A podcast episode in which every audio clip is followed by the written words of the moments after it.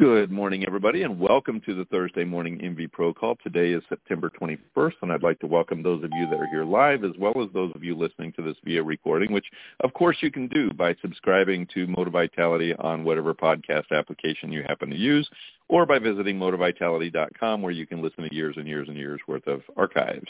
Um, they are all up to date, by the way. We, I've been trying to do a better job of that since I, I, I frequently get called out on it when for those of you that are listening to this via recording, you come back, which I really appreciate because it, it it's um you know to sit down and and pull those up.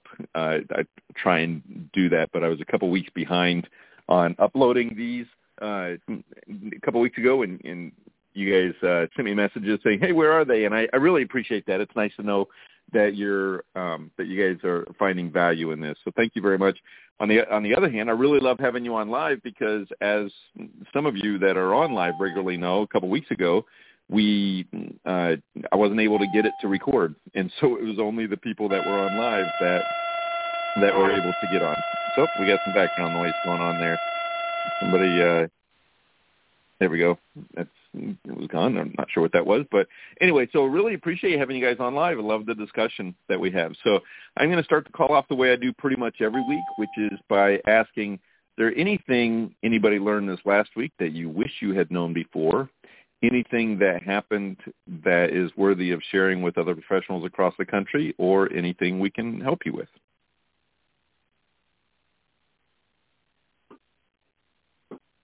Anybody have anything? Jen, how's it going out there um, at uh, at the Water Quality Association midyear? It is going awesome. It is going great. Um, we actually something that I found that was interesting, and I think part of this is because we have the mentor mentee program, but we have more people here that we have a lot of first timers here, and um, as I've been talking to them, they are actually finding great value. Some of them are um, sales professionals, and a couple are business owners, and a couple are uh, admin or office staff, and they are getting a lot out of it. And part of it is you're seeing a lot of the big picture, and it's really cool. The part of the mid-year conference, leadership conference, it's just that the leadership conference and we are kind of determining what are we going to do over the next couple of years.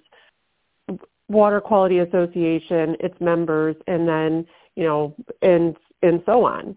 But how are we um, going to reach out to the consumers? How are we going to look at trends? And it's been very interesting very very interesting. Yeah.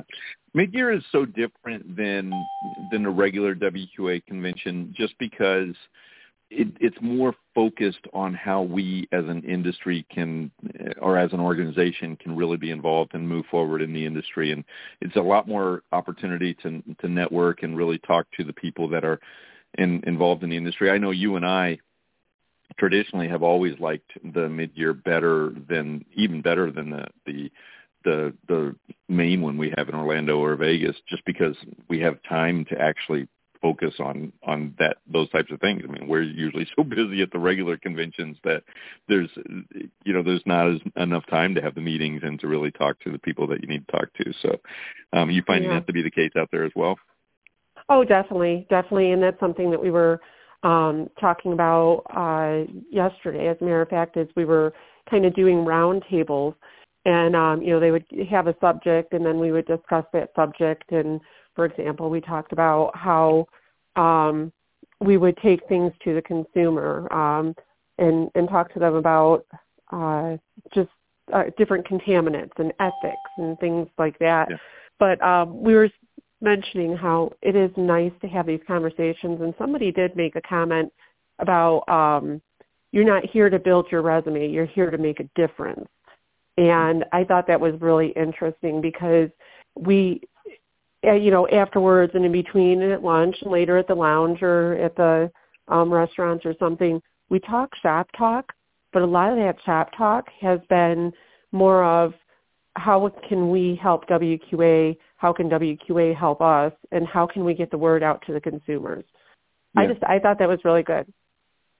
Yeah. Well, I, I appreciate very much you being out there representing um, Motivitality as, as well as the industry as a whole. So thank you very much for the time there. Mm-hmm. Um, anybody else have any, any questions before we jump into our, or comments before we jump into our topic today? So I spent the first couple days of the week down at the Culligan Tri-State Convention. Uh, this is um, Michigan, Ohio, Indiana. Um, they gathered for. They always have a. They do a really great job. A lot of Culligan dealers uh, came, you know, into Michigan. We went down. Um, they. Uh, uh, so we had a booth down there, had an opportunity to sit through some classes, and and one of the speakers that they had talked about cybersecurity, and it was really interesting. It was very geared towards dealers and how a dealer can protect themselves from from phishing attacks or spam attacks. Um, for those of you that aren't aware of what a phishing attack is, spelt P H I S H I N G, and that's where you would have, uh, you know, if if you had a, a company called, you know, so let's say you just had a company called Oxford, right? You get an email from this company called Oxford, and you click on the the link, and it would take you to a website that looked identical to the Oxford website. I'm, I'm just making up a. I don't even know if there's a company out there called Oxford, but um, but it would it would look like the Oxford website. It would look very familiar. A place for you to enter your username and password. Maybe you got a password reset. You know, Oxford. It's time to reset your Oxford password, and you click on it, and it takes you to the password reset page. And it looks exactly the same as what you've always seen, except if you really look close, in the URL where you put in the website address, instead of it being a capital O for Oxford, it would be a it would be a zero. And if you're not looking, because it looks identical to everything else you've ever seen, you click on that uh, Oxford.com, you put in your username and password, and um, and it it won't work for some reason but you know maybe you can't you can't get any further. It doesn't log into the page or or it sends you uh you know uh like a, you have to update this page and you click on this link and then you update it. But a lot of times that's called phishing right? Where you go in there and you've unbeknownst to to to you you have just given these bad actors a you know your access to your username and password to this this oxford.com website. That's called phishing.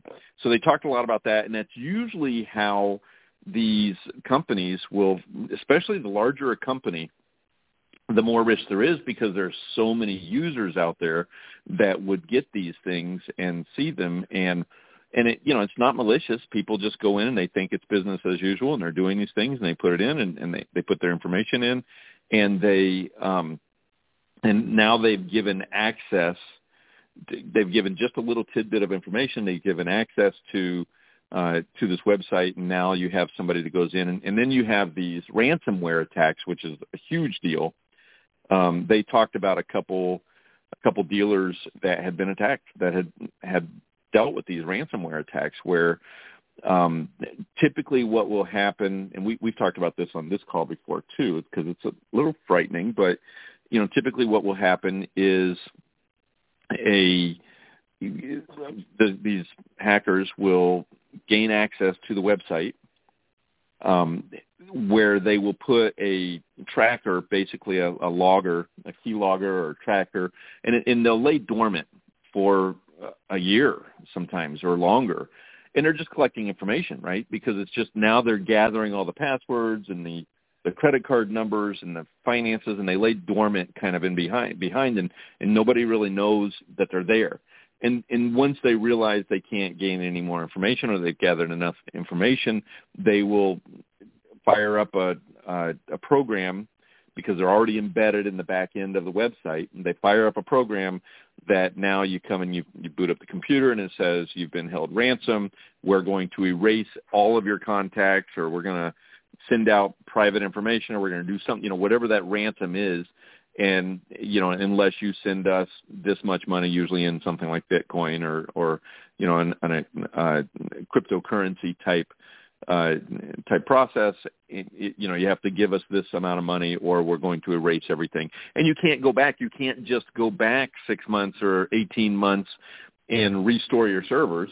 I mean, not to mention the fact that you now you're going to lose a year's worth of data, or you know, eighteen months worth of data, or whatever. But sometimes, if you don't go back far enough, then they'll have that. You know, if you try and if you ignore this and try and erase or try and restore your servers, then um, we will do even more damage and it's going to cost you even more. You know, so they, I mean, it's pretty nasty stuff. And it, this happens, you know, it, honestly, it happens more. You do hear it with these big companies that, you know, just one of the airlines just a couple of weeks ago was, was hit, you know, and um, MGM was within the last week. They were hit big time over the, these cyber attacks. You know, they, um, it shut down every one of MGM's properties and cost them millions of dollars in in stuff. So it does happen with these big companies, but it's a lot more common with these small with a smaller company, mostly because the smaller company has not invested in this in the cybersecurity protections that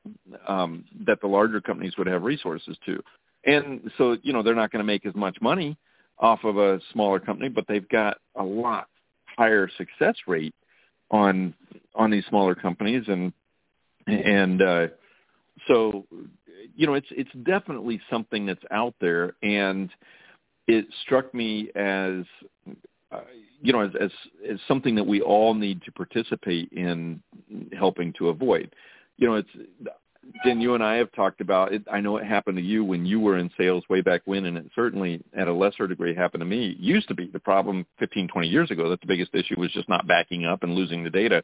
Um, you know, I, that happened to me where I hadn't synchronized my data and backed up my my um, you know my CRM, and I lost about um, month and a half worth of worth of contacts and activity and even just for me as a salesperson, that was hard. Jen, I think you lost like three months when you were there in sales, right? It was there was a long period of time that you know just from backing up, we weren't dealing with these hacked um, these hacked sites.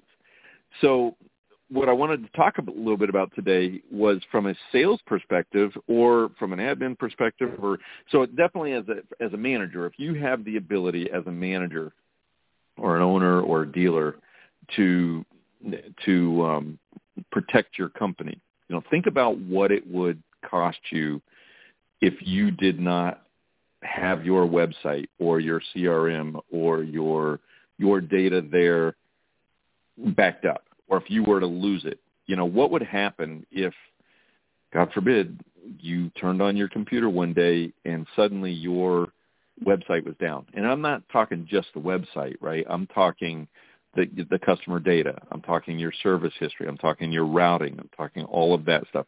What would happen? And if that puts you, that makes your heart rate go up a little bit. Uh, if you are in the um, in the position where you have the ability to to make decisions regarding those things, my recommendation is that you begin to look at what it would take to um, to repair that. Look at the cost it would take to repair that, and um, and to uh, you know to to be to really make uh, an effort to be preventative, but also to have an action plan, you know, that would react to that. How would it happen? One of the things I learned, and this, I'll, I'll talk about, uh, talk to the dealers, the people that are responsible for this, are that a lot of us have liability insurance for our companies, and there's usually a clause on in those liability policies, but when you look at the clause, they're very vaguely written.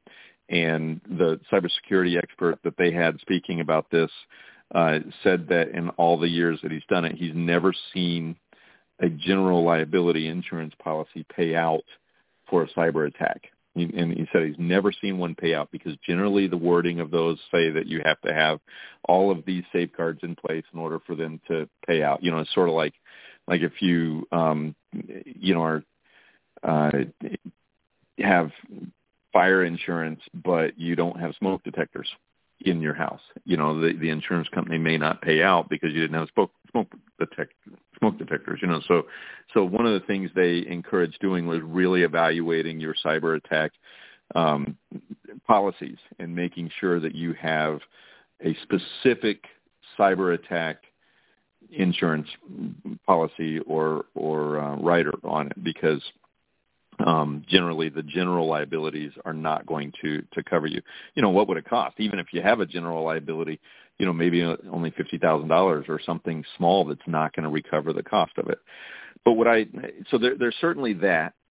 Um, but I wanted to kind of talk a little bit about the responsibility of of not necessarily the owners or managers, but also, you know, the people that are out there doing sales, you know, that are um, that are logging in or that are doing that stuff. What would it cost? You know, most of us have a lot of these days. Our CRMs are cloud based. You know, they are, um, or we have a network that we're getting into. So I'm I'm curious, what kinds of processes do you guys use to because they the, in all likelihood if you had one of these cyber terrorists if you will or, or these ransom people these these you know these guys that go out there these people that go out there and, and put the stuff in in all likelihood they're not getting to you from they're not getting to your database from the from the the people that are working with the stuff every day. They're getting into those in, uh, into those servers or into that database um, through you guys through the people that are out there in the field, the the um, you know the lower uh, entry, lower access people, but that's how they're getting into these uh, these websites. What are you guys doing to protect yourselves or to protect your company? I mean, what would it do if you're in sales out there and you rely on this cloud server and, and the contacts and the history um, and the routing? How would it impact your business? Would, would it have an impact on your business if you didn't have access to these computer uh, to these computer programs. What do you guys think? Hi, Kelly. This is Elaine. Hey, um, Elaine. Hi. I'm with Jen here in the beautiful Lake Tahoe or Tahoe City. Yeah, yeah. it's been nice. Um, you know, I have never been that technic, you know, technical. I and I know that we have cloud base and you know we back everything up. We've got a guy that built a firewall for us, but I probably have more paper than anybody I know. So I always feel good because I, I make hard copies of everything. I know that's not the right answer. However, um, in our in our town, the entire real estate world was on hold. Nobody could sell homes because whatever happened to their their system, it got hijacked, and everything was held up for literally two weeks. Nobody could do any transactions. So I don't know what the answer is. I like your suggestion about asking our insurance company if we can get a rider on it. But um, I think about that frequently, and there's no, no customer that we have that doesn't have a hard file. So I have mm-hmm. to build it the old-fashioned way if that came to be. Yeah, I I think that's smart. I really think that's smart. I always did that when I was in sales too. And honestly, Elaine, even back when I was out there, that saved me from uh you know that that's the only way I was able to get through it when I lost that couple months of of uh, data was going back to the hard. It, it caught, you know, it took more time. It was more difficult to find things, but uh, it definitely saved me. So a backup, a hard backup can't go wrong. You can't hack a piece of paper. So it's a good suggestion. What what about everybody else? What are you guys doing? Hi guys, this is Jose from Purified Solutions. Um, hey, Jose. Hey, how you doing? Uh, so we actually do a full backup remotely, so that there's um, uh, sustainability, uh, so that in case not only of a hack, but also a fire that may be happening locally, then your backup does not suffer. So we do remote PCs um, for the most part in terms of keeping customers' data and information, you know, private information, credit card information, and stuff like that on other sites that are just dedicated for data centers. Uh, and, and basically we just remote into the PC and it looks like a, a desktop PC and we run mostly everything from there. But we don't access anything from, uh, you know, outside like a website or anything like that. So that's one of the rules. We do all that on our computers in case it gets jacked, then, you know, it's only the computer that suffers, such as, um, you know, when we buy, uh, so I do uh, uh, real estate investment, and, and we do also. You know, the thing is that we have, we want to make sure we are covered on that side, so that if something happens in that property, um, the company doesn't suffer by just isolating it to that property alone, not every other property that may be tacked into the LLC or whatever. And by the way, I own two properties in the MGM building, and yeah. I've been trying to contact them for the past month, and it's like nowhere to find anybody. The only way I can do is is contact somebody by a cell phone. Yeah. Uh, so yeah. it's it, hijacking is a it, big thing. Has a has a big difference. What about what about from the sales side? Um, you know, anybody on here that is in sales specifically that is, you know, taking precautions? What are you doing to kind of, you know, uh, prevent these types of things from happening? So Stacy here. When it comes to all my paperwork, um, one, we scan everything and put it in. I I save all my scans in a folder on my laptop. So, which is separate from any of the, you know, it's basically saved in my OneDrive, so it's saved separately from anything company-wise. Um, so it gives me at least somewhat of a backup. But um, my husband's company that he works for went through this about four years ago. They got a ransomware. The Trojan horse came in via an email that looked like a standard work email from mm-hmm. somebody else in the office. He opened it. It went in and infected the backups a week before it went into effect. Yeah. There was stuff they never got back. Yeah. It yeah. was they did have cyber insurance, specific. I mean, this was big enough because this is a hundred million dollar company basically every year. I mean, the FBI was in working on this. Yeah, yeah. And it was, you know, and they said there's nothing they can really do. It's people sitting in Ukraine, Croatia, yeah, exactly. doing this, and there's no way of stopping them. Yeah. So let me. There are before we run out of time. There are there are a couple little suggestions that I I noted here that I want to I want to give everybody on this call listening that, and I cannot stress. We're we're only going to be spending seven or eight minutes on this on these suggestions, but I I really hope that everybody on this call will will take a note of this and take them seriously.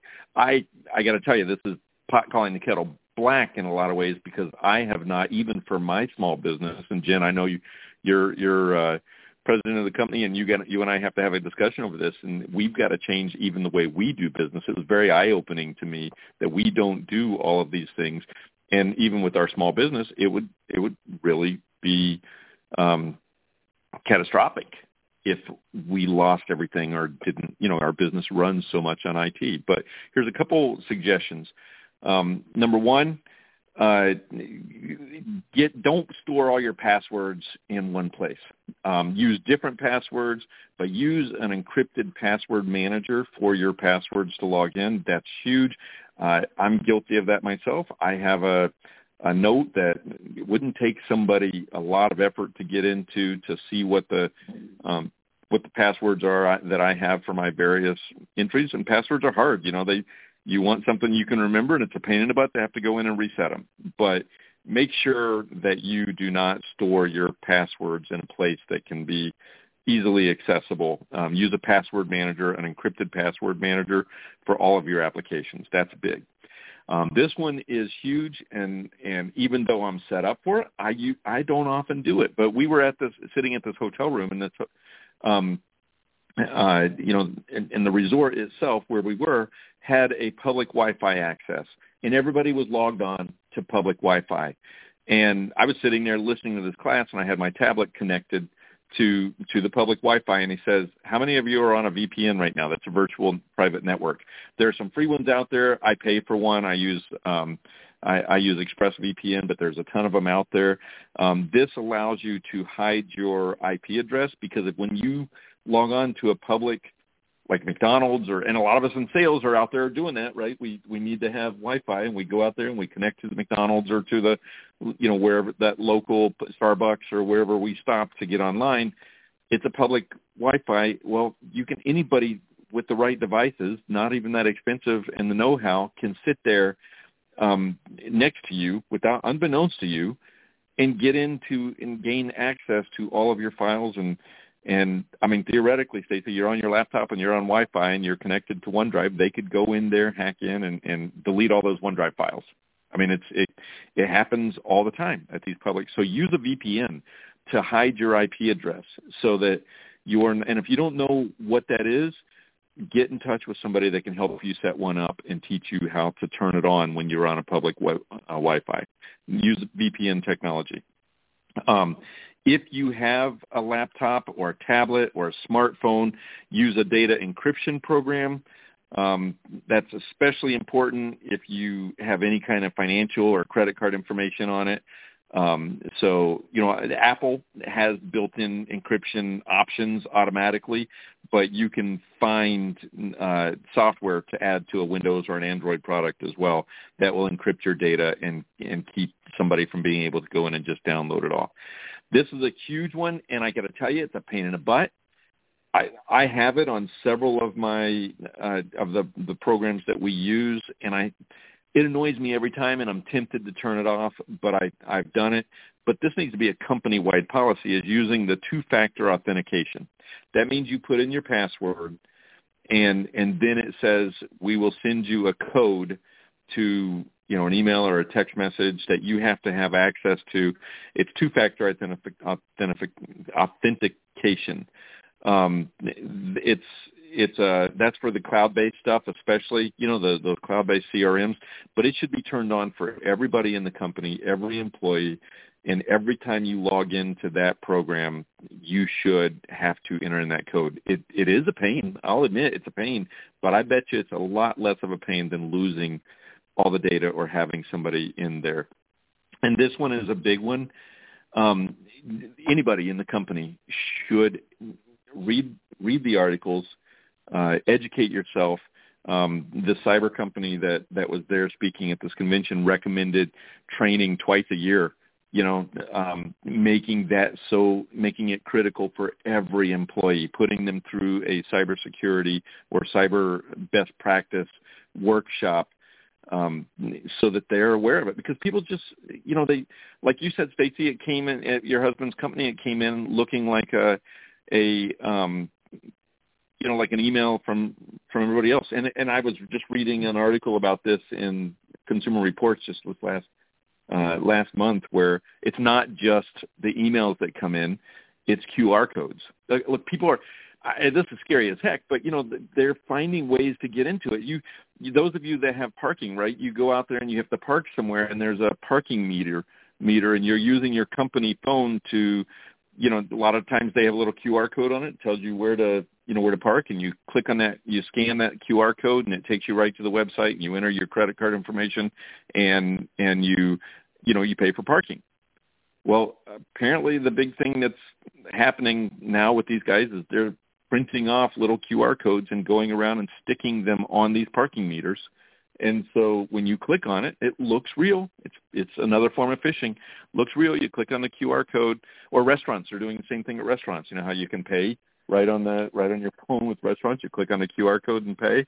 Um, you know they're sticking sticking those QR codes right on the parking meters or at the on the tables at the restaurant, and and just and it, you're at the you're at Applebee's, you're paying, and it looks just like normal, but you didn't actually pay you actually put your credit card information in and now they've got it all. They've got access to it all. So um, make sure that uh, everybody is educated on what they can be doing. So those those workshops uh, it's it's just really critical. Keep it front and center so that you're constantly being diligent and cautious about about what we're doing. And if it, if it scares you a little bit if this call scares you and you're like oh my god I, this is horrifying it was for me too it is terrifying on what this can do. But my hope is that those of you on this call listening to this call will actually you look into it a little further and, and protect yourselves because it it can do real I, I think customer damage, but also financial damage to us as a company. Any final comments or thoughts from anybody? Hey, this is Paul with Culligan up in Traverse City. It was great seeing you, and oh boy, that was a great, great conference, and that specific talk was amazing. We have yeah. lots of different things in place, but there is still more to do. Yeah, it, it it was a little scary, wasn't it, Paul? Kind of coming out of it, going, "Holy crap! I have to I have to fix this stuff right now." Did it? Did you walk away from that feeling that? Yeah, you know, we've been dealing with our IT company. We do have an IT company because we do have so many different locations and many, many different computer systems. So we have two-factor in place. We have uh, backups on remote servers. Yeah. We send out phishing emails from this company to employees to see if they're going to open and not open. We yeah. do get reports in regards to the the ones that are using the same exact password in many different different applications. It is a process. It is not something that's just going to happen immediately, but you got to start sometime. And right now yeah. is the time to start and work through that process and follow the right path. Yeah. Guys um, i appreciate uh, the time. That is all for the time. Hopefully this encur- this call encourages you to look into it a little bit more but that is the end of the the time that we have. So um, i want to thank everybody for joining us. Sounds like we had a lot of uh, good attendance on this this topic today. So everybody we will talk to you next week if not before. So be safe everybody. Thanks so much have a great day, everybody. Thanks, Kelly. Thanks.